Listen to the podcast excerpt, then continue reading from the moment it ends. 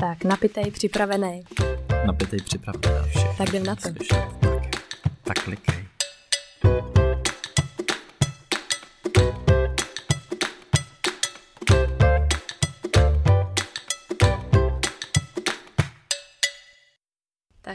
Kovi tady vymyslel, že by bylo asi slušný, abychom se na začátek jako představili a měl takový skvělý nápad, že bychom to udělali vzájemně. Že Tak. tady já tady, Tereza, nebudu o sobě mluvit, ale budu mluvit uh, o Kovim. Slušnost je představit se, ale vzájemně vlastně, Ano, ano. Tak, než na to eh, vlítnem. Tak uh, já tady předávám slovo Kovimu, který uh, teďka před chviličkou tady začínal otevírat Wikipedii, tak to jsem, to jsem ho zarazila, takže tak můžeš střílet. To se, Dámy a pánové, přede mnou sedí Tereza Salte, autorka knihy Šlehačková oblaka, která v roce 2012 založila svůj blog. Má manžela jménem Jony, dítě jménem... Vzpomenu si. A, a, No, jako, jako princ. jako princ... Počkej, počkej, počkej. Ne, Chceš nápovědu? Ka, kaz, kazi svět. Není to, není to Harry, ale je to ten druhý. Počkej. A, Počkej, Harry a... Ne Bajaja. Teď jsem si teda naběh s tím vzájemným Ne, dobrý, no, představením. ty jsi, ty, ne, ty jsi začal tak skvěle, jako takže uh, mě teďka spadnul kámen ze srdce. No. Jmenuje, já ti pomůžu, jmenuje se William. William, William. děkuju, děkuju. Jo, a ty jsi nemyslela, protože já jsem teď se zavřel do Harryho Pottera, ačkoliv to Ne, není Harryho žádný Pottera. princ a už jsem, Ne. už jsem měl Rona, ale říkal jsem si to fakt ne. A eh, společně s Teres, která začala eh, svůj podcast dělat už před rokem, jsme se rozhodli, že zkusíme společně, jak nám to půjde. No a já tady sedím s Karlem Kovářem, který napsal knížku Ovšem. Mně se teda ten tvůj název neuvěřitelně líbí, ovšem, ten je prostě Přišla za mnou vypovídající, můza, vypovídající. nevím. A já Kovyho znám dlouho, protože uh, kdo by asi neznal Kovyho, ale ne osobně teda, to teď, teď si byl takový zaražený. Jasně, jasně. ne, ne, ne, ale znám, znám ho vlastně všude možně, eh, kde Kovy se vyjadřuje k různým politickým věcem a já si ho nesmírně jako člověka vážím. Takže mi velikou ctí tady sedět eh, ve studiu právě s ním a pustit se tady do úplně nové platformy, kterou je podcast a těším se na ty další díly, které budou. Tak jdeme na to. A příště Williamka už budu vědět, to už si budu pamatovat. Já mu to neřeknu, si to za 12 let pustí. Tak Já to vystříhnu radši. Omlouvám se, moc se omlouvám. Teď eh, po 12 letech určitě určitě pamatuju. Teď budeš ten zlej strejda. tak jo, tak jdem na to.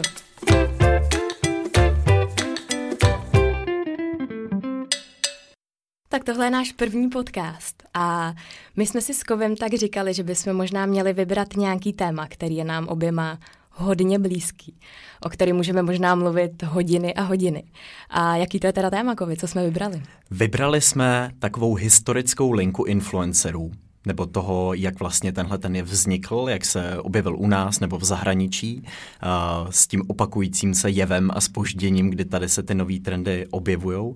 A chtěli bychom vám tak nějak schrnout to, jak to všechno proběhlo a jak jsme se vlastně dostali uh, až k boomu podcastů a možná až k tomu našemu.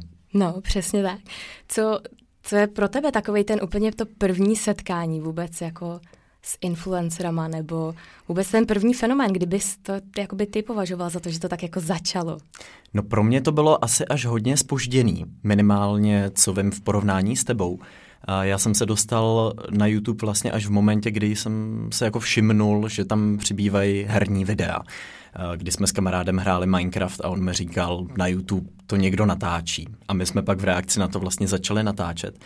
Ale do té doby si matně, matně vzpomínám, jestli jsem znal nějaký blog, mm-hmm. jestli jsem něco takového čet. No a počkej, a jaký, jaký to byl rok, když říkáš, že já už jsem... Jaký to byl rok? To byl No. rok 2012. 2012. To byl vlastně rok, kdy jsme zakládali kanál. Uh-huh. Já si troufám říct, že do té doby jsem byl jako hodně pasivní konzument uh, videí a obsahu i, i vlastně uživatel internetu, že já jsem ani třeba nebyl každý den mm-hmm. online, jsem nebyl vlastně moc přítomný v tom prostředí, ale vlastně až s tím, s tím začátkem v úvozovkách jako té kariéry, kdy jsme si založili kanál, tak až potom jsem začal objevovat, co všechno na tom YouTube vlastně je. No vidíš, 2012, tak to je přesně ten rok, kdy já jsem začala psát blog. To byl, moci, že to byl červen a v mm-hmm. té době já jsem žila v Norsku, kde v Oslu, tak proto Tereza in Oslo. A to bylo vlastně, tam už to úplně tak jako gradovalo, to, co se týká vlastně influencerů, tam prostě blogeři byli snad úplně ve všech médiích, byli hmm. tam, tam hejbali tím světem, opravdu tam, dokonce jedna blogerka, Sofia Elise, byla vyhlášená, že má větší prostě mediální moc než samotná premiérka Norska. Takže tam v tom 2012, já už jsem prostě tak jako žila prostě ve světě, kde fakt to bylo úplně, úplně všude. A já jsem tenkrát chtěla napsat knížku, protože to byl vždycky můj sen. A, a Jony, můj, můj muž, který teďka teda tenkrát ještě nebyl můj manžel, tak mě tak trošku jako do toho pošoupnul a říkal, hele Teres, tak, eh, tak začni psát blog, teď to může být taková jako online verze té tvý knížky a zjistíš si, jestli to vůbec někdo jako chce číst nebo ne. Tak to byl takový ten jako můj začátek, úplně naprosto jako nezištný vlastně sdílení a nějakých mých jako myšlenek a, a toho, jaký to vůbec je jako žít takhle ve Skandinávii úplně někde jako jinde mm-hmm. a jaký to je prostě být tou Češkou, která neumí norsky, která má nějaký jako ideální svět postavený a pak přijede do té Skandinávie a všechno to tak jako zarezonuje. Hele, vzpomínáš si v té době, kolik třeba v České republice publikovalo blogerů a blogerek, když jsi začínala? Ty jo, hele, tím, že já jsem byla úplně jako odříznutá, přesně jak říkáš ty, tak já vůbec nevím. Mm-hmm. Já si jenom vzpomínám, že když jsem pak 2014 byla pozvaná na blogerku roku, tak tenkrát jsem tady jela na to vyhlášení slavnostní a, a já jsem opravdu jako nikoho neznala z toho, z té finálové desítky, jo. A, nebo tam jich bylo tenkrát ještě několik, protože byly různé ty kategorie. A, no a Jony jsem tenkrát naučil všechny ty jména a podle víš a spojoval si to prostě s těma fotkama a říká, hele, Teres, tohle jsou Eka Style a, a tady Jasně. je tady Blitzen a tak dále. Já jsem byla fakt no, prostě úplně takový jako Benjamin. Takže já za stolik jako jsem ten český svět nevnímala a ten 2014 byl takový vlastně první krok mm-hmm. do toho světa, kdy jsem si říkala, hele, aha, tak tady jsou i jako český blogerky a, a tak. Já si zpětně vzpomínám, že co se týče nějakého mediálního obrazu influencerů, blogerů, uh, tak to všechno začalo přicházet vlastně až po několika letech od toho roku 2012. To možná byl zlomový ten mm-hmm. rok 2014, uh, si myslím, když, když si tak zpětně vzpomínám, tak to byly hodně články, že Terry Blitzen, prostě holčička, co natáčí vlastně na YouTube, má tolik zhlédnutí, jak je to možný. Uh, Vírka Král, tehdy hodně se to začalo řešit i ve světě marketingu, mám mm-hmm. pocit, že, že se poprvé začal zmiňovat a skloňovat ten influencer marketing. Uh, takže, takže co se týče toho mediálního obrazu, tak tam si myslím, že to bylo až třeba 2014. Myslíš, že to bylo třeba spojený právě s tou soutěží blogerka roku? Roku, protože možná, možná jako Já si myslím, může že... mít něco s tím společného, že to prostě poprvé jakoby hmm. ne, možná začalo brát trošku jako vážně. Jo, Myslím protože... si, že ta soutěž to asi legitimizovala nějakým uh-huh. způsobem, ale uh, začali si podle mě toho všímat už i ty rodiče, že najednou, najednou tehdy, tehdy možná hlavně děti, co se YouTube týče, tam trávili hodně času, je zajímalo čím a tím pádem si toho začali třeba všímat i ti novináři, že najednou to mm-hmm. už bylo téměř nepřehlédnutelné. Mm. Já si pamatuju, že mě uh, jako neskutečně rozčilovalo to, jak vlastně když se to v těch médiích jako objevilo, tak to bylo prostě blogísek a, a píšeš, si, píšeš si svůj deníček a, a já jsem si říkala, ty ale já prostě víš, takový úplně jakoby pejorativní jako mm-hmm. nádech vždycky se, a ono jako doteďka se nad tím jako, tak jako vznáší jako pejorativní mrak. No snažila Ale... se nějak uh, sama jako bojovat proti tomuhle tomu v té době, protože co já si vzpomínám, tak uh, když se začínalo psát o youtuberech, tak to bylo třeba v 95% zastíněný takovou jako velmi negativní mm. konotací, jako víte, na co vaše děti koukají a koukejte, co se tam děje za hrůzy. No, tak... Uh, já, jako, jako jo, ale ono to moc nejde. Jako ono to jde jenom tím, co ty vlastně tam sdílíš, o čem ty píšeš. A já si pamatuju, do dneška si pamatuju, jak já jsem šla do české televize na, na nějaký živý rozhovor. A, a tam ta paní moderátorka říká, jo, tak to je ta blogerka, tak víš, se mi tak jako zaslechla. A říkala jsem si, jo, tak to je hodně jako nepříjemný, to se mi tady úplně jako nechce být. A měli jsme asi šest jako živých vstupů. No a teprve po tom šestém vstupu ona za mnou pak šla a říká, hele Terezo, vy nejste úplně tak blbá. Nebo vy nejste úplně jako ty všechny ostatní bloger. Ne, víš, a já říkám, pane jo, tak prostě oni tě fakt jako hodí do toho jednoho hmm. pytle. A, a já se vlastně do dneška s tím snažím bojovat, protože mně to přijde, že je to důležitý, protože je tady spoustu lidí, kteří sdílejí naprosto nádherný příběhy, který jako ty lidi motivují a, a sdílejí prostě věci, které mají nějakou hodnotu. A přijde mi obrovská škoda, že vlastně to, co vnímá ta široká společnost, tak jsou jenom takový ty incidenty, kterých se ti lidi jako chytí. Je to logický. Je Většinou to logický, jsou to tyhle věci, co se hmm. dostanou do médií, který mají nějaký ten bulvární skandální nádech ale já si vzpomínám na přesně to samý v rozhovorech, mm-hmm. že vždycky, když jsme třeba potom končili, když to bylo pro časopis noviny, tak mi říkali, já, nás jako překvapilo, jako kdyby čekali, že prostě já nebudu schopen tam složit větu, no, nebo jasně, jako, že no. vy, vy, vy jste člověk vlastně, jo, no. že uh, tam najednou uh, bylo nahlédnutí jako za tu škatulku, za ten pojem. Uh, a no, co je nutný podle mě ještě zmínit, je první youtubering který mm-hmm. podle mě jako youtuber možná stejně jako tyhle ty blogger, uh, blogerka, bloger Ocenění. roku, uh, pomohl celý tenhle ten jev jako dostat, dostat do nějakého širšího povědomí. No a myslíš, že v pozitivním slova smyslu nebo spíš v negativním? Protože... No co jsem slyšel vzpomínky na první youtubering, tak to prej připomínalo spíš světovou válku Z, jak se tam prostě hrnuli ty děti přes ty bariéry aha, a pořád pršelo a Terry Blitzen tam tehdy byla zavřená v nějakém ministánku, kde se tam s ní tísnili jako stovky, ne tisíce jako lidí, že to bylo takový jako apokalyptický. Aha. Takže no, těžko říct. To byl ten první takový no, jasně. vlastně jakoby offline setkání, ne? Nebo... Jas, no, do té doby, to si zase dobře pamatuju, že ty akce vždycky probíhaly velmi punkovým způsobem. Aha. Že já si vzpomínám, jak jsem tehdy přijel nějaký for fans, nebo jak se to jmenovalo, a tam mě div jako nedali ani bagetu zadarmo, jo, že mě ani neproplatili cestu a, no, no, no. a já jsem potom zpětně zjišťoval vlastně, kolik uh, ty organizátoři z toho mají to samý spolupráce, že to byl jeden velký divoký západ uh, ze no začátku, ano, no to ano. kdy já si vzpomínám ještě dobře na ty články, jako za jednu rtěnku uděláme reklamu v hodnotě prostě jako mm-hmm. několika desítek, ne listovky tisíc uh, pro tolik vlastně lidí. Že? Takže... Vždycky, já vždycky uvádím, když takhle občas jako přednáším o influence marketingu, tak vždycky uvádím příklad ponožky, protože ta spolupráce mě nejvíc prostě jako utkvěla v paměti. A, a prostě dostala jsem nabídku na to, jako dělat spolupráci s nějakou značkou, která má prostě ponožky. A říká, Terezo, my vám ty ponožky jako pošleme a vy prostě napíšete, že jsou nejlepší a že jsou nejkrásnější. A hlavně napíšete, že jste si je sama koupila, protože to je vlastně úplně nejdůležitější na tom pak jako kdybyste to neudělala, tak to přece není uvěřitelný.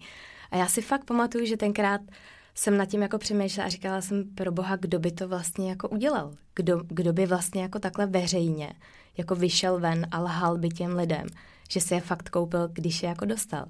No a bum, hele, dva týdny potom a kolik influencerů si koupilo ponožky. Ano. Jo? A, a to je fakt jako průšvih a to si myslím, že že se děje míň a míň a jsem za to fakt ráda, že jsme možná ten trh mohli trošku jako skultivovat, ale pořád, eh, pořád je to prostě jeden divoký. No, už to není takový, jako to bylo. Už to no, není takový, jako to bylo. Byli jsme v roce 2012, kde teda to vypadá, že jsme oba začínali tou dobou. Mm-hmm. Já si vzpomínám, že herní videa mě vydržely zhruba rok, dva spíš. A potom jsem začal cítit, že potřebuju něco nového, že potřebuju nějaký nový impuls. Začínal jsem cítit, že zač- jako ty samotný herní videa v podstatě nikdy nebyly to stěžení, co jsem dělal. Hele, a ještě když, já, já o tom fakt jako nevím vůbec nic, mm-hmm. jsem v životě neviděla žádný herní video. Jasně. a jako, takže ty hraješ? A Hele, vlastně já to vždycky popisuju, no. jo, já to vždycky popisuju rodičům, když třeba přednáším Aha. v nějakých firmách, tak vždycky říkám, Uh, vyprávím, co mě říkal chlapeček, myslím v Prostějově, že za ním přišel táta a viděl, jak on kouká ve svém pokojíčku na let's play, že, na to herní video. Říkal, proč na to koukáš, proč si to nejdeš sám zahrát? A chlapeček za ním asi za půl hodiny přišel do obýváku, tatínek seděl na gauči a koukal na fotbal. A on řekl, tati, proč na ten fotbal koukáš, proč si ho nejdeš zahrát? To je výborný. A ten princip je vlastně dost podobný. Koukáš na někoho, kdo komentuje hru, kterou samozřejmě tebe si mohla jít sama zahrát, ale tebe baví, jaký komentuje, jaký hraje. Patrně je zábavný, nebo je v té hře dobrý, eh, nebo ji dokáže hrát nejlíp ze všech. Což jsem teďka dvakrát zmínil úplně to samý za sebou, mimochodem, pokud jste to si toho všimli. Oni si to ale, tak přetočit. Přesně tak. Ale takže tohle je podle mě vlastně smysl toho formátu, eh, nebo ta podobnost je vlastně s něčím, co známe. No a byl jsi v tom dobrý? Byl ne. Jsi ten, nebyl jsi v tom ne. ani dobrý? A, a proto třeba na, na, na moje hraní Minecraftu i mýho kamaráda, se kterým jsem tehdy ten kanál zakládal, nikdo moc nekoukal. My jsme nebyli ničím zajímaví. A vlastně jsme pochopili až s prvním videem, který bylo tematicky jiný, tehdy to byl sestřih hlášek jednoho youtubera už v tom roce 2012, že to je ta cesta, kterou jít trochu se mhm. odlišit od toho zbytku, udělat něco, co tu ještě nebylo. No a potom přišly nějaký první parodie, nejdřív jenom titulkovaný scény spádu třetího ří, spádu třetí říše, že jak tam Hitler křičí v tom to bunkru, jsem, no, to jsem nejčastěji viděla. parodovaná ano, ano, scéna. Ano. A pak, eh, pak kamarád vlastně skončil, já jsem pokračoval sám a, a kolem toho roku 2014 a 15 jsem začal, začal cítit, že začínám zapadat trochu do nějaký škatulky. Mm-hmm. Takže tam jsem potom dělal změny. Co ty jsi dělala v roce 2014, kromě toho, že jsi no. byla na uh, Blogger Awards? A... No to byl velký svět. To bylo vlastně úplně to první jako setkání. Já si tenkrát pamatuju, já jsem byla úplně tak nadšená. Já jsem letěla z toho osla tady prostě do té Prahy. Pak jsem říkala, teď já tady uvidím ty blogery. Fakt to bylo taky jako takový vlastně probuzení. Říkala jsem si, tak tady je nějaká komunita. Uh, blbý na tom bylo to, že uh, mě v té komunitě bylo jako hrozně nepříjemně. Mm-hmm. Víš, já jsem se tam připadala, že tam vůbec nepatřím. Já jsem si říkala, že tak to je ta nějaká Tereza z Osla. Teď mi úplně při, jako připadalo, že ty lidi na mě tak jako koukají, ať, ať si žije v tom Norsku, ať nám tady sem jako neleze. Tak fakt jsem, fakt jsem se jako nepřipadala dobře na tom mm. vyhlášení. Ale myslím si, že je to díky tomu, nebo kvůli tomu, že jsem ty lidi neznala. A víš, jak to prostě, když někam jako přijdeš, obzvlášť možná v téhle jako sortě lidí, tak každý tě bere jako za konkurenta, přestože v té době za o tolik jako nešlo. Jasně. Ale takže v roce 2014 já jsem tak, já jsem si změnila teda uh, název, ne název blogu, ale já jsem měla terezainoslo.blogspot.cz. Tak když jsem vyhrála tu cenu, tak jsem si říkala, tak možná je na čase si to jako změnit. Tak to bylo, že jsem to možná začala brát trošku jako víc zodpovědněji. A vlastně jsem si uvědomila, kolik těch lidí tam je protože to do té chvíle ty vůbec nevnímáš. Ty vidíš nějaký jakýsi čísla, ale vlastně ti to jako nedojde. A já si pamatuju, že Jony mě tenkrát vzal na nějakou stand-up show v Oslu. A tam bylo asi 8 tisíc jako lidí v té aréně. A on říká, hele Teres, a tohle jsou prostě lidi, který ty máš třeba denně na tom blogu. No a já jsem úplně poprvé, já si to prostě pamatuju jako teď a říkala jsem si, to není možný. A v té chvíli ti dojde, sakra, jako ty máš zodpovědnost za to, hmm. co tam šíříš, ty máš zodpovědnost, jak ty lidi ovlivňuješ. A bylo to fakt poprvé, kdy mi došlo, tak prostě musíš o tom víc jako přemýšlet. Jasně, takže to bylo zhruba po těch dvou letech, co už si tak nějak jako publikovala. Jo, jo. Já jsem, já jsem jako, hele, ten 2012, já jsem do toho tak jako naskočila, byla jsem nadšená, že jo, spoustu věcí jsem psala, psala jsem poměrně často. Ty články byly naprosto tragický. Já to občas taky promítám, když takhle někde přednáším, aby ty lidi to viděli, víš, jako třeba buď ten posun, nebo to, jak se vůbec začínalo. A pak jsem 2013 jsem skoro vůbec nepsala, protože jsem a, tam studovala v Oslu a, magistra a jela jsem dělat výzkum do Keni, byla jsem tři měsíce prostě úplně pryč a vlastně zpětně mě to mrzí, protože to byly jako úžasné zážitky a já vlastně doteďka nechápu, proč jsem to taky jako nezdílela a vlastně mě to jako mrzí, že to by měl by mohl být úžasný jako content. Že já ten 2013 tak jako trošku povolil, mm-hmm. no a pak když jsem začala psát uh, diplomku, tak jsem měla spoustu času psát i blog. No a pak to tak jako gradovalo, gradovalo. A, a vlastně jsem si uvědomila, že já jsem v tom Norsku pořád hledala nějakou novou práci a to, co mě bude jako nabíjet a naplňovat. A úplně jsem přehlížela ten fakt, že to, co mě naplňuje úplně nejvíc, je vlastně to sdílení toho příběhu a to, to prostě šíření nějaký motivace a, a dobrých myšlenek. Ale trvalo mi to třeba dobrý jako dva, dva, tři roky možná. Takže při hledání vysněné práce si vlastně našla nechtěně vysněnou hmm. práci. To je vlastně celý twist i mojí knížky, protože já tam furt jako popisuju, jak teda to hledám a teď jsou ty moje představy a tak. A vlastně jako asi v životě všude to je, ty to vždycky máš úplně jako pod nosem. Hmm. A bylo to jenom o tom to začít jako víc vnímat a prostě se jako nebát jít do něčeho, co v té době tady úplně jako nebylo ještě normální. Jasně. 2014 teda vypadá, že byl poměrně stěžejný rok Zlomový rok. A pro kdy byl naši ten, linku. No, kdy byl, přesně tak, kdy byl ten první youtubering vůbec? Ten první youtubering uh, letos byl youtubering pátý ročník měl, mm-hmm. takže to bylo 2014, jak bys met. A to vím, že mě dodnes spousta lidí, třeba z prostředí marketingu, mm-hmm. protože vím, že tehdy organizátoři tam zvali spoustu lidí z marketingu, aby v praxi viděli, uh, jakou sílu ten fenomén má. A podle mě je to podobný efekt, jako ty si popisovala s tou plnou arénou lidí. Že ty najednou vidíš ten obrovský festival, na který chce přijít tolik mladých lidí, kvůli někomu, o kom ty jsi třeba v životě nic neslyšela. A, a, a těm lidem tam bylo často, že jo, 16, 17. Hmm. A to pro spoustu lidí bylo jako uvědomění toho, aha, tak tady se asi začíná něco dít. A tehdy si vzpomínám na ty články jako je to podobný jako Beatles a hrdinové nové generace, což samozřejmě spousta lidí tam úplně jako šílela, co to znamená, tohle nejsou žádní hrdinové, že koukejte, co tam natáčí. Ale byl to první průlom určitě toho světa, který do té doby byl takový hodně uzavřený a svůj do, do, sféry, do sféry veřejného života, veřejného dění a opravdu mainstreamových médií. A v té době teda 2014 už se dá taky mluvit o nějaký lehký rozmanitosti. Že si vzpomínám, že právě 2012 v podstatě většinu obsahu na českém YouTube, uh, co se týče jako youtuberů a influencerů, tvořili fakt hry. Jo, ať už Minecraft nebo cokoliv jiného. Takže v tom roce 2014 už tam byla lehká rozmanitost, už tam byly ty první, že jo, Terry Blitzen tehdy byla trošku stěžejní s tím, že vlastně první uh, se proslavila videama, který byly o jejím životě, o tom, co dělá, skutečně měla jako velký čísla. Takže tam už to no, začalo a... se tak jako tříštit trošku. A vlastně to bylo možná i jako spíš tam byli kluci, kteří dělali ty videa, že jo? Spíš, spíš to bylo hmm. prostě takový jako... V drtivý většině. V drtivý většině to byly jako kluci, takže možná právě tady byla i jedna z těch mála holek, který možná na to hodila trošku jiný světlo. Určitě. No Přišla a... šopaholik Nicole aha, taky s ní, aha. vlastně to byly, to byly jeden čas takový dvě nejvýraznější uh, tváře, možná ještě Gabča Heclová tehdy a tam, tam to začínalo se ukazovat, že vlastně ten YouTube má mnohem větší potenciál. Do té doby vlastně i ty akce byly skutečně vlastně stoprocentně herní nebo zaměřený tímhle směrem, ale pak už to šlo vlastně od toho roku 2014 až do dneška, tak ten posun a, a ta žánrová uh, bohatost se vlastně pořád jako zvedala. No a ty pamatuješ si na ten tvůj první youtubering? Jaký to byl jako pocit? Já vlastně? na prvním nebyl. Nebyl tam? Já na prvním nevím, nebyl. A jestli on to nebyl 2015. No já vím, že když jsem o něm mluvil, tak už o prvním youtuberingu, Aha.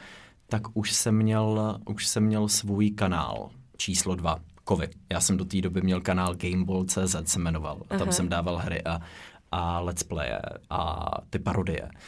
Ale vlastně právě v tom roce 2014 to asi bylo teda už, toto strašně letí. To je fakt jako zlomový rok, teda 2014.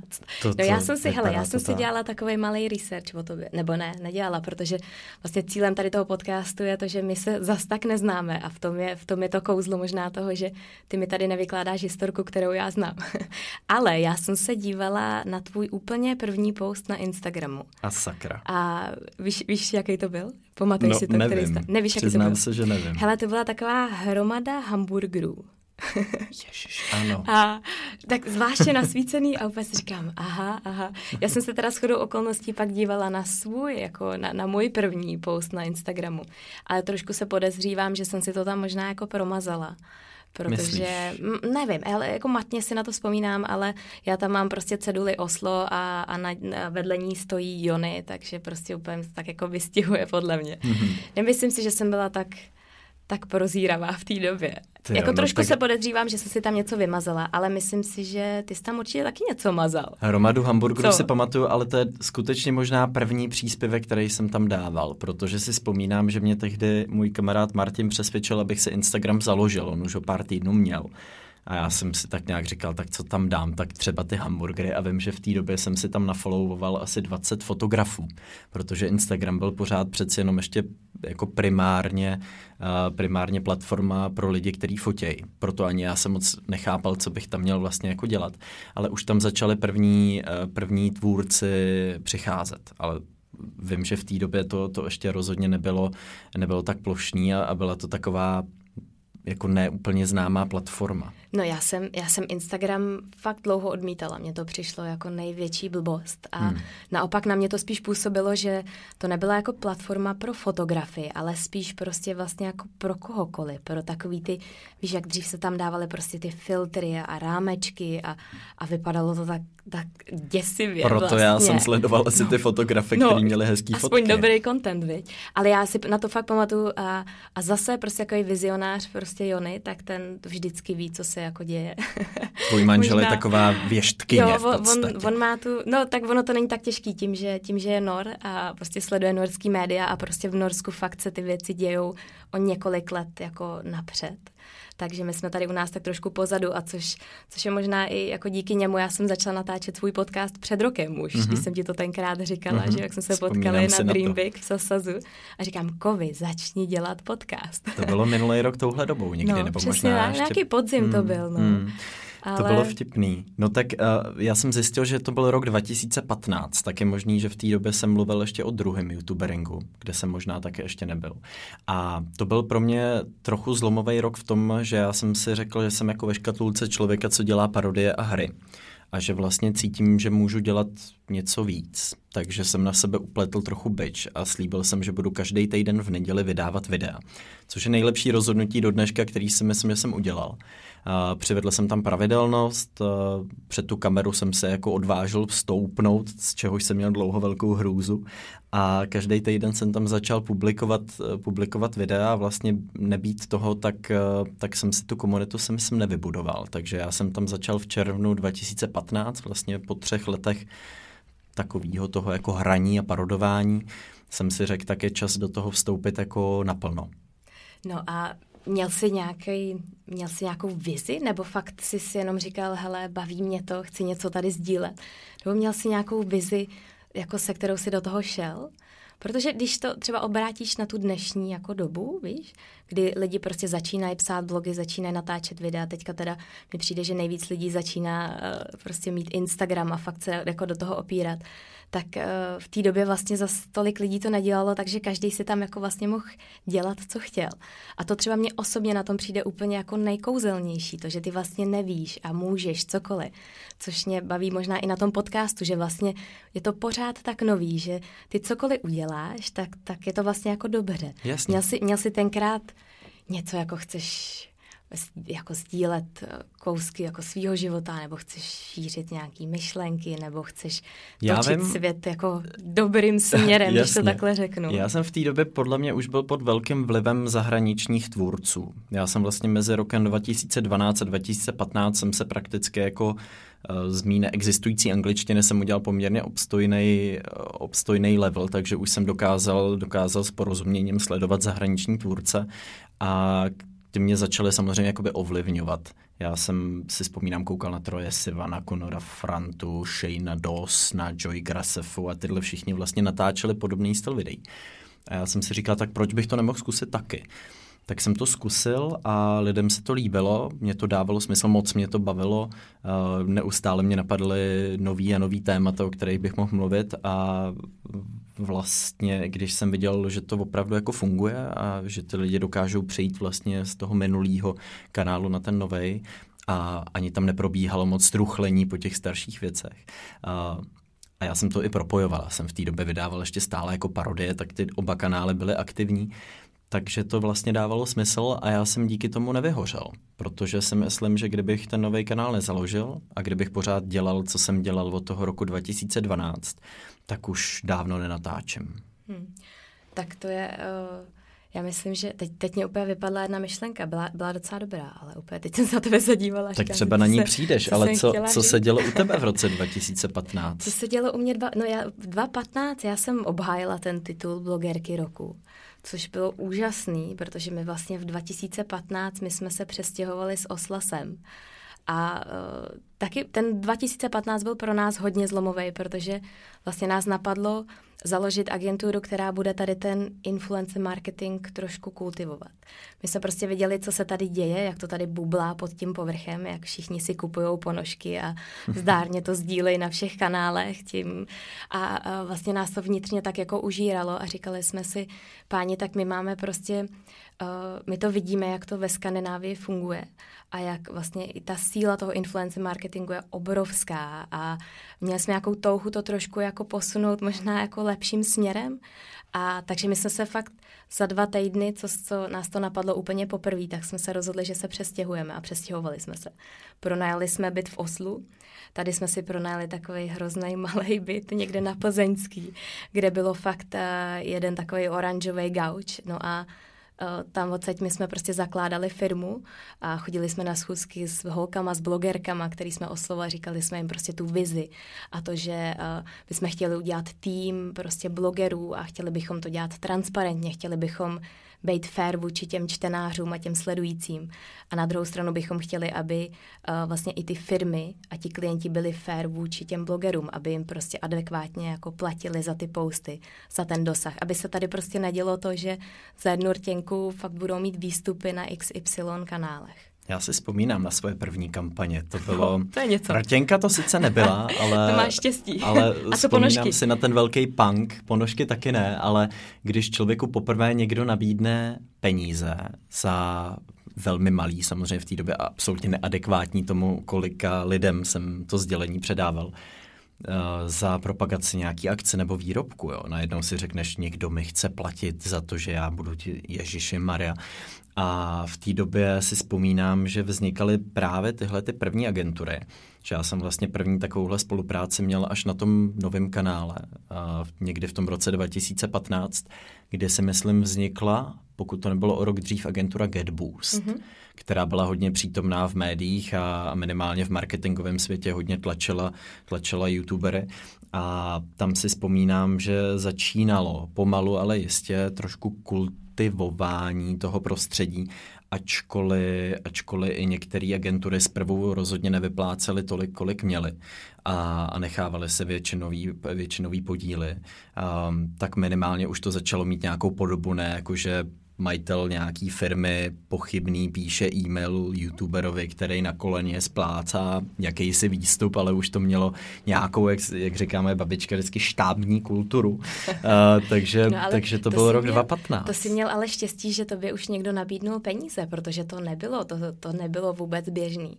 Já si pamatuju, my když jsme sem přišli a vlastně jsme šli na ty první meetingy, tak ti lidi na nás koukali jako odkud jsme prostě přiletěli. Ještě já jsem v té době eh, vypadala na 15 a já jim tady přijela ze severu říkat, že vlastně by měli těm influencerům platit, že ty výstupy jsou skvělý, že mají sílu, pokud ty kampaně do sebe zakliknou, pokud to bude dobře naplánovaný, pokud to bude přirozený. A fakt si pamatuju do dneška, že uh, prostě většina těch spoluprací byla na barterové formě. Mm-hmm. A ti lidi uh, vůbec vlastně neměli, nebo nechtěli to změnit, čo? tak jim to velmi jako vyhovovalo. A, a hodně těch blogerů a influencerů tak jako tahali za nos jo? a říkali, teď, teď vlastně teď my ti dáme tady ten výrobek a teď je to skvělý, teď vlastně ty se jako propojíš s tou z naší značkou. A mě to, mě to jako mě to fakt neuvěřitelně jako drásalo, protože spoustu z těch lidí, to byly mladí jako holky a který vůbec neměli jako biznesový myšlení a vůbec vlastně jim nedošlo, že ti lidi si s nima takhle hrajou jako loutkový divadlo a vlastně v té době prostě vážně to jako nikdo nebral moc vážně. Já si vzpomínám na moment, kdy mně přišel e-mail, ve kterém bylo omylem prokliknutý takový celý ten řetěz těch e-mailů. Ano, to byla, to byla velmi a, normální věc. Ano, a, a to bylo velmi Milá vtipný. blogerko.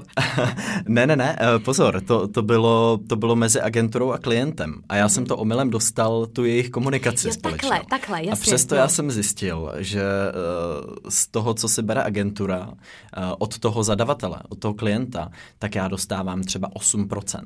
Wow. A, a zbytek si bere ta agentura. Wow. To byly ty jedny z mých prvních spoluprací, nebudu teď konkrétně jmenovat, co to, co to bylo zač, ale v tu chvíli jsem si řekl, ale tady se jedná o úplně jiný peníze.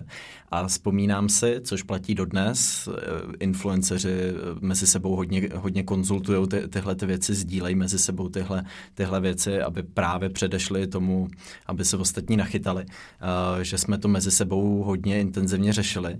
A, a tyhle roky 2015 14, 15, 16 skutečně byly hodně intenzivní v tom učení se z chyb a v tom být si schopný říct adekvátní částku minimálně v té první generaci influencerů za nějakou kampaň nebo spolupráci. Tak cítila jsi to nějak podobně? Jo, určitě no. Jako fakt pro nás bylo nejhorší ten přerod z těch barterových spoluprací do těch placených. Vysvětlit to těm klientům, proč, za co a proč by to měli změnit a vlastně, že musí vyžadovat i, i jako co je vlastně zatím, jestli ten influencer má tu sílu, víš? A, a oni vlastně jenom tak jako koukli na číslo a řekli si, super, takhle pošleme balíček, někde se to objeví.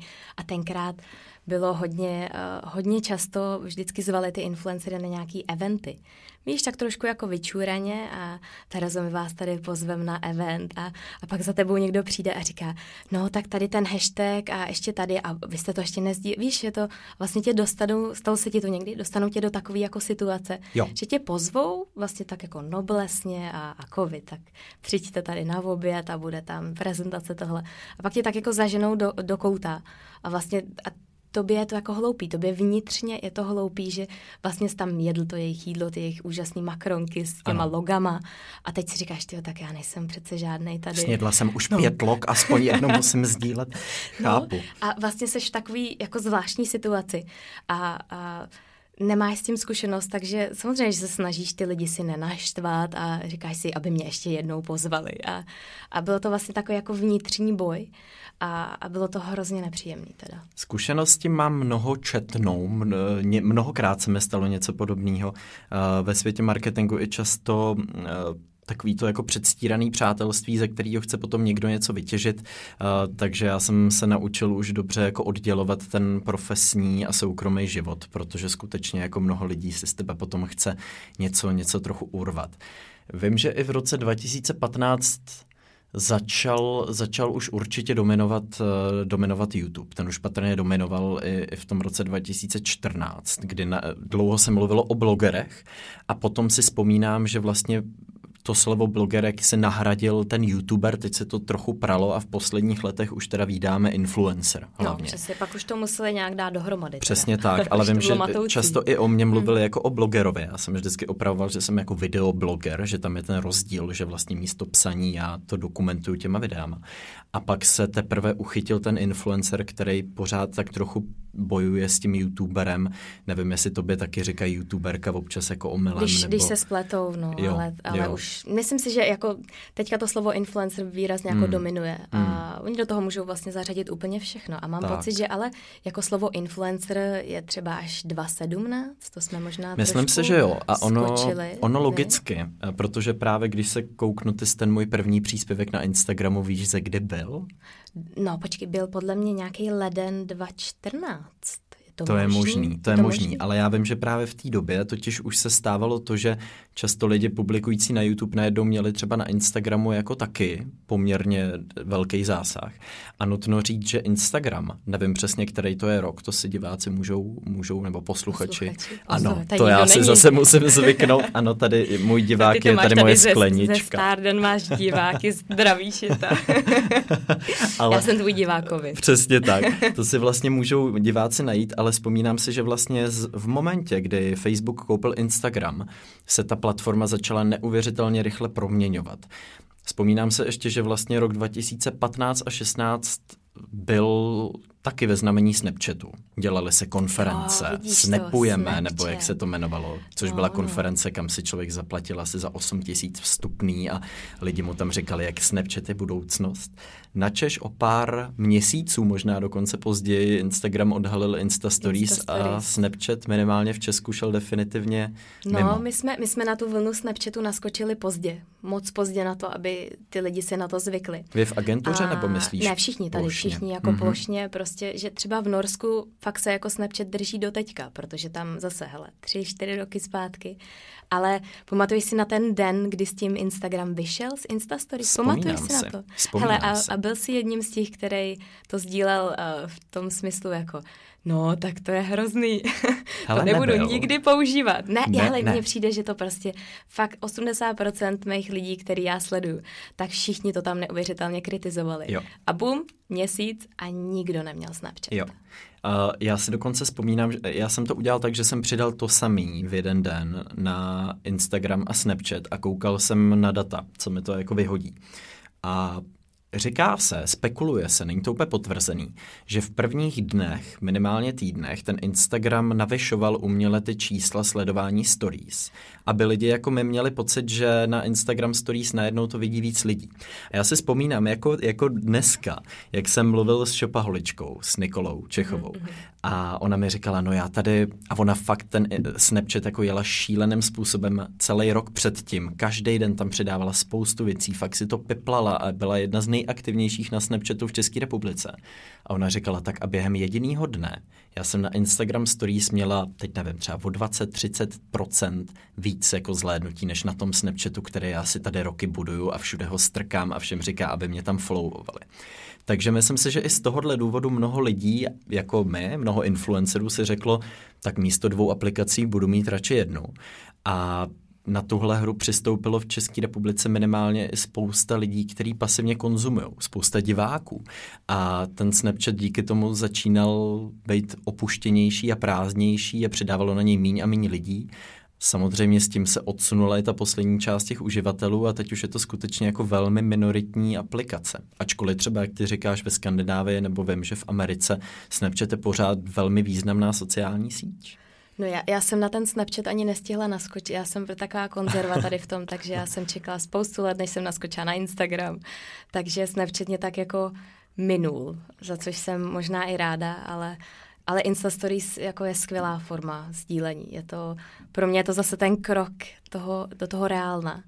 A, a podle mě je to jako úžasný, no. Že Určitě. Můžeš já... nahlídnout do toho, víš, že lidi už jsou jako unavený tím perfektním světem a na tom je to celý prostě postavený, že chtějí vidět tu realitu a, a další krok, co si myslím, tak jsou zase podcasty. To je, to je zase další krok jako do toho, víš, Určitě. do té jako reality. Určitě. Já myslím, že vlastně v té době, kdy Instagram ty stories zveřejnil, tak už to byla nepřehlednutelná sociální síť, která rychle rostla. Ale ty stories jakoby ještě z toho růstu, který byl rychlej, udělali exponenciální bleskový maximální růst a ta, ta síť opravdu vystřelila šíleným způsobem, obzvlášť u nás, když ještě tam najednou přišlo tolik lidí ze Snapchatu. A vzpomínám si, že Instagram v té době jsem vždycky vnímal jako něco vyloženě umělého.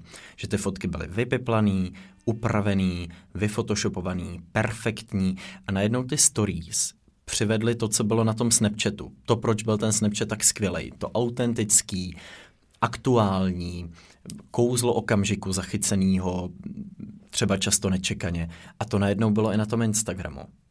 Jo, je fakt, že to prostě najednou dechlo úplně jiný rozměr do toho a ti lidi možná právě ty influencery začaly vnímat vlastně jako, že jsou to taky lidi, že mají normální že Mně přijde, že třeba když to porovnám s tou Skandináví, tak tam třeba už tak dva roky zpátky se děje to, že ten trend tý, ty nádhery, to, těch vybělených feedů, těch feedů, jak je ladíš do různých barev, tak ten už je úplně jako pase. Možná, že je to hmm. už i díl než dva roky.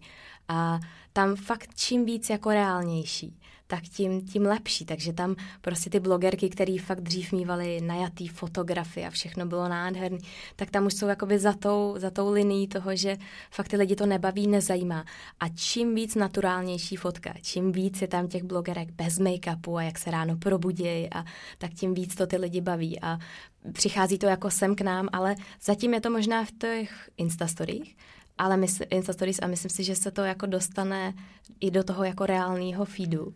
Respektive uh, já to třeba takhle vnímám na svém feedu, že dřív jsem taky řešila, hele, nedám tam nekvalitní fotku, ale uh, v momentě, kdy ta fotka má emoce, kdy ta fotka je reálná, tak má vlastně mnohem větší engagement, tím ti lidi mají prostě něco jako navíc a a doufám, že to takhle jako bude a doufám, že z toho Instagramu, na který všichni prostě nadávají, takže se stane taková možná jako reálnější síť a že si to jako ti lidi budou přát. No máš pocit, že Instagram, nemáš pocit, že Instagram prochází takovou krizí autenticity s tím náporem, který tam je momentálně vyvíjený z toho marketingového prostředí, v tom počtu těch spoluprací, které dřív byly v postech, teď už jsou i ve stories, do toho se přidávají stále četnější reklamy. Co, co tohle to vlastně jako působí? Nebo jak ty to vnímáš z pozice, z pozice agentury? No, já, jako je tam samozřejmě veliký nárůst toho a myslím si, že velikou roli tam hrajou ti sledující, nebo sledovatele, sledující sledovat, followeri, Jasně. jsem mluvili česky. Uh, protože mně přijde, že vlastně je to jako na nich, koho oni sledujou. A jasně Instagram tam uměle ti prostě dává reklamy a je to otravný, ale myslím si, že když ta reklama je zpracovaná dobře a je od člověka, kterýmu ty věříš a není tam z jeho kanálu jako příliš, tak si myslím, že to jako vlastně ničemu nevadí. Ale pořád si myslím, že, se, že, že, že to je o tobě, o, to, o tom, koho ty sleduješ. A ty sám si to můžeš jako protřídit, ty sám si můžeš nastavit, kolik času tam chceš trávit. Což si myslím, že je veliký téma jako poslední doby, víš, jako aby, aby ti lidi si to snažili korigovat. Jasně. A vlastně si občas říkám, že vždycky všichni nadávají na Instagram, ale Instagram je jenom nástroj. To, jak ty ho používáš tak je prostě na tobě. Ale, ale chápu, že občas to může být jako až příliš, že občas tam ty reklamy je uměle jako nasázený hodně. Ale uh, poměrně, když jako nesleduješ pak deset dalších lidí, kteří tam dávají reklamu každý den hmm. a který fakt mají nějaký zdravý, zdravý prostě kompromis a, a nekomerční versus komerční posty, tak si myslím, že naopak ti lidi jako chtějí mít doporučení. Souhlasím, a, že a na chtějí... každém z nás, jak hmm. ten náš Instagram vlastně vypadá, můžeme, můžeme s tím něco udělat. Takže my jsme se vlastně dostali teďka tímhle skokem do doby, ve které jsme dneska, kdy se dá říct, že ten YouTube, který byl minimálně v České republice dlouho považovaný za jako nejsilnější sociální síť, kde se skutečně jako rodily ty nové tváře, tak byl ne úplně nahrazený, ale, ale patrně už teď můžeme říct jako převýšený Instagramem, který no, určitě, teď si myslím určitě. minimálně co se denních uživatelů týče nebo denního kontaktu těch followerů s těma tvůrcema vede. Určitě, tak ono je to asi spojený s tím, že lidi, uh, za prvý ti influenceri jsou líní. ono, co si budeme jako nalhávat, udělat prostě video, napsat článek dlouhý, uh, tak to zabere mnohem víc času, než lupnout jednu fotku na Instagram, kde ta odezva je prostě několikanásobně vyšší a, a je jako instantní, je hned, je prostě okamžitá. Což si myslím, že my možná nebo já nevím, to můžeš říct i za sebe, já jsem možná na tom trošku jako závislá, na té zpětné vazbě, na té okamžitý zpětné vazbě. A jo, že myslím si, že i jako tohle má něco do toho a myslím si, že lidi jsou v dnešní době fakt líní to prostě chtějí, se, chtějí ty informace okamžitě, rychle, chtějí takhle prostě scrollovat ten feed. Určitě. A je to, jde to všechno ruku v ruce. A když ta blogerka vidí, že když píše článek, který píše třeba čtyři hodiny a vidí to možná desetina lidí, než která ji sleduje na, na tom Instagramu, tak je to takový jako při, přirozený jev. A mně to přijde osobně jako škoda, velká Pře- škoda. Přesto to, co jsi říkala ty nedávno, už nevím při jaký příležitosti jsme to říkala, ale utanulo mi to v hlavě jsi říkala, že často radíš těm blogerkám, aby úplně nezanevřeli na blog, aby se nenechali uníst těmahle číslama Instagramu a nevrhli se jenom na jednu sociální síť. Čím, čím jim to zdůvodňuješ? No, to je, to je velmi jako jednoduchý, protože uh, prostě na Instagramu je obrovská konkurence. Tam je těch lidí hrozně, hrozně moc a vlastně téměř jakoby každý tam může něco dát a, a je to, podle mě ta síť už je naprosto jako přeplněná, i přestože v České republice nemá tolik jako lidí, jako má třeba právě v Norsku v porovnání. Ale tím blogem a těma blogovými příspěv, příspěvkama za prvý na ten web tvůj ti nikdo jako nešáhne. To není žádná třetí strana, která ti ho bude manipulovat a řekne si, hele, tak vy teďka se jde podívat na Terezu in Oslo, co napsána, ne, neukážeme mu to. Víš, nikdo ti s tím prostě jako nehejbe. A ta síla té informace, ta hloubka, je úplně někde jinde než, než post na Instagramu. A třeba my pro, jako pro naše klienty, tak opravdu, když vlastně porovnáš sílu Instagramu, Instagramového postu versus sílu blogového postu, tak ta hodnota je úplně někde jinde. Hmm. Tam máš člověka, který ti opravdu dvě a půl minuty nebo minutu a půl ti čte ten článek, držíš ho tam a pokud ho to zajímá, tak on ho dočte až do konce a ty vlastně můžeš předat tu myšlenku úplně jinak, než když se někdo podívá a těch lidí tam může být 40 tisíc, který se podívá na ten Instagram, ale těch lidí, když je třeba pět tisíc, který dočte ten článek, tak je to úplně jako neporovnatelný. Takže myslíš, že je to i o budování komunity, udržení vztahu s těma lidma, které je hlubší než proskakování storíčkama? Určitě. A když si to vezmeš, tak uh, třeba já osobně sleduju fakt, že skoro každý týden se dívám na blogerky, na dvě blogerky a ty těm fakt důvěřuju, mám prostě k ním nějaký vztah vybudovaný, protože je sleduju několik let. Ty články mě baví a fakt tam jako vydržím tu minutu a půl. Ale třeba na Instagramu sleduju 250 lidí a možná třeba jako nemám tam ten stejný vztah vybudovaný, takže prostě ta síla je úplně někde jinde. Jasně. Ale uh, je, to, je to takový, je to zvláštní v tom, že prostě lidi uh, jsou závislí na těch číslech. Prostě oni vidí ty, a já to vidím na sobě, já to taky dělám. Já jsem, já když jako si teda zametu před svým, uh, před svým koberečkem, nebo svůj kobereček, tak před svým Prahem. Před takhle. svým Prahem, tak. takhle ale můžeš říká. zametat klidně i kobereček, uh, jestli být. chceš, klidně, hele. to je zase na kobereček, že někdo půjde. A tak, nebo ho vyluxuje. tak já jsem na, na, na svůj blog taky dlouho nic nenapsala, přestože to tady jako kážu všem. Jasně. Ale uh, myslím si, že pořád se tam snažím nějak ty lidi jako držet aspoň jo, je to, je to náročné, je to těžký, protože jsi vlastně, závislý na té zpětné Jasně. A vzpomeňme se, jak jsme říkali před chvilkou, ten přechod na Instagram ze Snapchatu taky Přesně důvodem tak. byly čísla, že jo, pro většinu lidí. Nebo ten dosah nebo jednoduchost v jedné aplikaci. Ale důvod, proč, eh, proč já se třeba taky zdráhám přejít na jednu sociální síť nebo se vzdát nějaký, která mě už třeba nepřijde na tolik časově efektivní, což by v tuhle chvíli mohl se jevit YouTube, kde prostě stráví 60 hodin tím, že děláš nějaký video, nebo klidně 70, píšeš scénář, natáčíš, dlouze to stříháš, má to třeba 13 minut ale... Strávíš takovýho času na jednom videu. Když je to třeba politický nebo je to vážnější téma, kde musím dávat pozor na zdroje, Aha. abych někoho úplně jako nemátl, tak jo, tak to vychází zhruba takhle, když si to zpětně počítám. Ale ta hodnota je pak Takže skvělá. samozřejmě jakoby je zatím strašná spousta práce. Ty čísla třeba samozřejmě nemusí být tak úžasný, jako jsou pak na tom Instagramu, ale vyloženě přestat tohle dělat, jenom kvůli tomu, že to zabere moc času, by bylo podle mě nerozumný, protože jakmile se člověk vrhne v šanc jedné sociální síti, která je ještě vlastně na Facebookem, a když si vzpomeneme, co Facebook hmm. udělal sám se sebou, ty omezení dosahů uh, na stránkách, což je důvod, proč většina influencerů už dneska Facebook ani nepoužívá, protože jejich příspěvky už se k nikomu pomalu nedostanou, když si nezaplatí.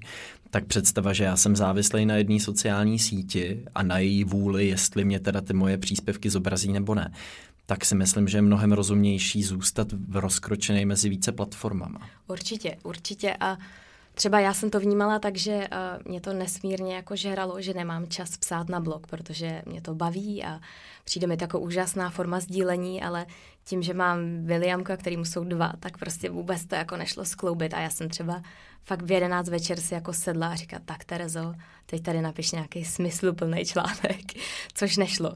Takže to byl třeba pro mě konkrétně ten zlom, kdy já jsem si sedla k tomu mikrofonu a říkám, hele, tak já to budu sdílet a budu prostě sdílet mluvený slovo, budu sdílet podcast. A pro mě třeba je tohle jako úžasná platforma, která mi možná zpátky dává tu, tu volnost toho, že si můžu dělat, co chci protože za prvý to tady za stolik lidí nedělá, pořád, to, pořád to tady trošku tak jako bublá pod povrchem, přestože si myslím, že teďka už to za chvíli bouchne. Myslím možná, si, že to možná bouchá. tady tím. Myslím si, že to bouchá Možná to bouchnem tady tím podcastem, možná to bouchem, bouchnem naší linkou, ale uh, je to přesně jak říkáš, fakt se nesoustředit jenom na jednu, na jednu platformu, protože to si myslím, že je influencerská sebevražda. To je i důvod, proč už není používaný bloger ani youtuber, protože skutečně influencer je vlastně přesnější popis toho, většina z tvůrců je dneska přítomná na více sociálních sítích, i když je velká řada Instagramerů teďka, uh, tak je pravda, že většina z nás je třeba na více platformách. No takže my jsme se vlastně dostali od blogů přes YouTube, Instagram, až, až vlastně podcastu. do nynějška, a kdy bouchají podcasty a za sebe to neznělo, že si tady slibujeme, že naším podcastem tady konečně revoluci, revoluci spustíme. tak nutno říct, že skutečně teďka v září eh, vychází velká spousta nových podcastů, pouští se do toho velký vydavatelský domy, je to už opravdu jako uznávaný formát. Proč? Český rozhlas dělá teďka podcast session. Jo. Jestli jsi o tom slyšel, myslím jo, si, že to 30. platformu. září myslím si, jo, 30. září to je. Takže to je taky jako něco, víš, že už takhle takovýhle jako média, média. Se, se do toho hmm. pouští. To už něco musí znamenat.